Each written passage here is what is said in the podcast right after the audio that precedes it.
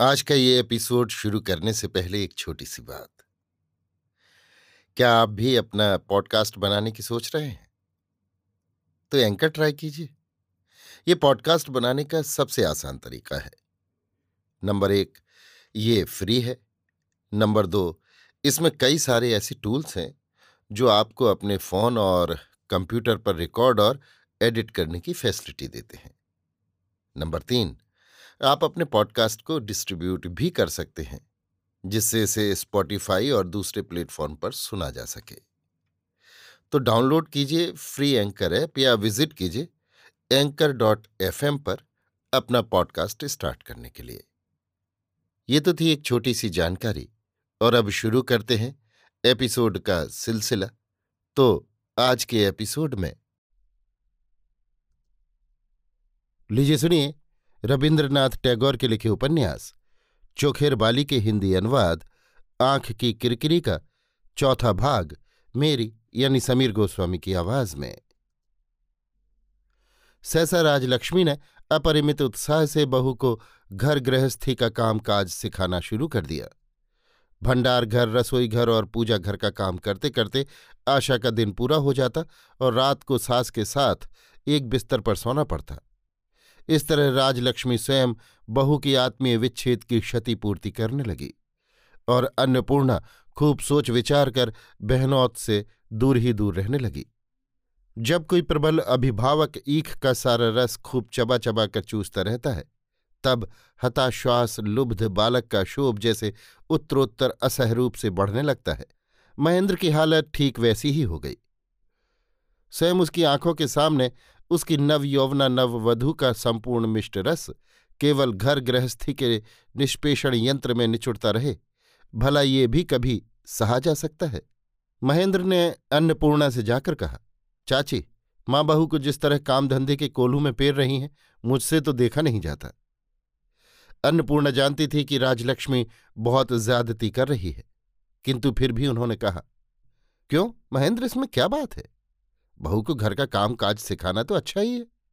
आजकल की बहू बेटियों का उपन्यास पढ़ना, कारपेट बुनना, शौक ही शौक में समय बर्बाद करना क्या अच्छी बात है?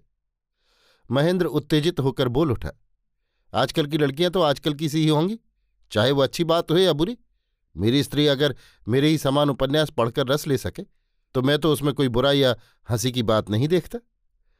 अन्नपूर्णा के कमरे में पुत्र का कंठ स्वर सुनते ही राजलक्ष्मी हाथ का सब काम छोड़ छाड़ कर दौड़ी चली आई और तीव्र कंठ से बोली, क्या बात है? तुम दोनों में क्या सलाह हो रही है? महेंद्र उत्तेजित तो था ही, बोल उठा, सलाह कुछ नहीं हो रही।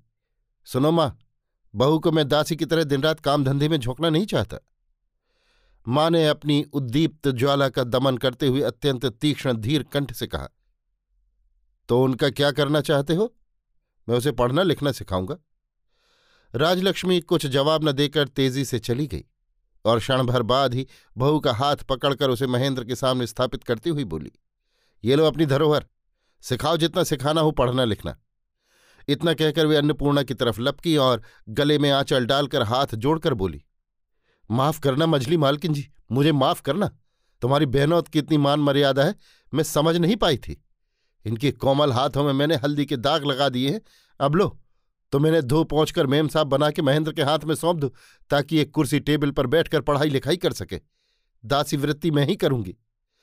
इतना कहकर राजलक्ष्मी सीधी अपने कमरे में चली गई और ज़ोर से किबाड़ बंद करके भीतर से हुड़का लिया।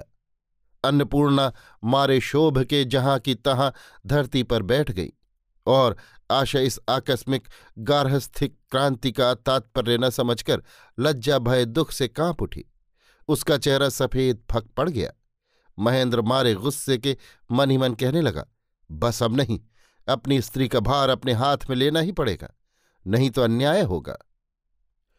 इच्छा के साथ कर्तव्य बुद्धि का मेल होते ही हवा के साथ आग लग गई। फिर कहाँ गया कॉलेज, कहाँ रही परीक्षा, कहाँ गई मित्रता और कहाँ रहा सामाजिक बंधन?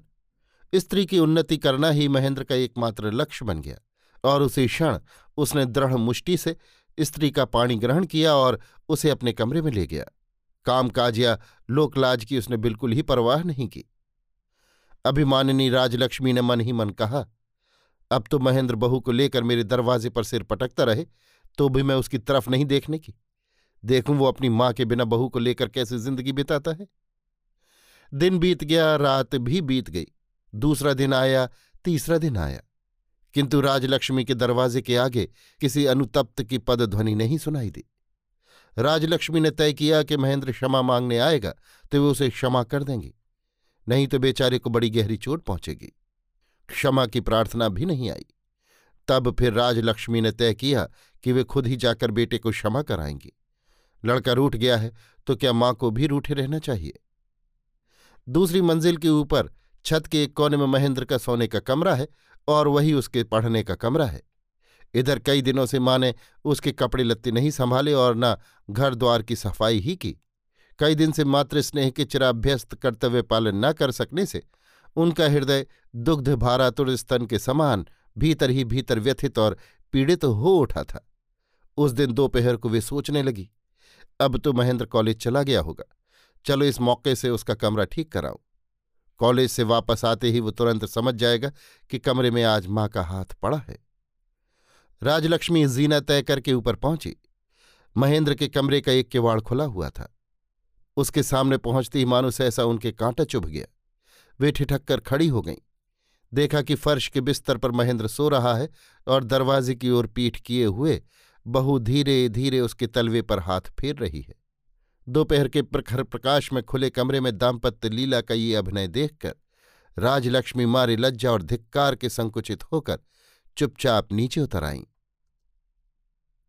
अभी आप सुन रहे थे रविन्द्रनाथ टैगोर के लिखे उपन्यास, चोखेर बाली के हिंदी अनुवाद, आँख की किरकिरी का चौथा भाग, मेरी यानी समीर गोस्वामी की आवाज़ में।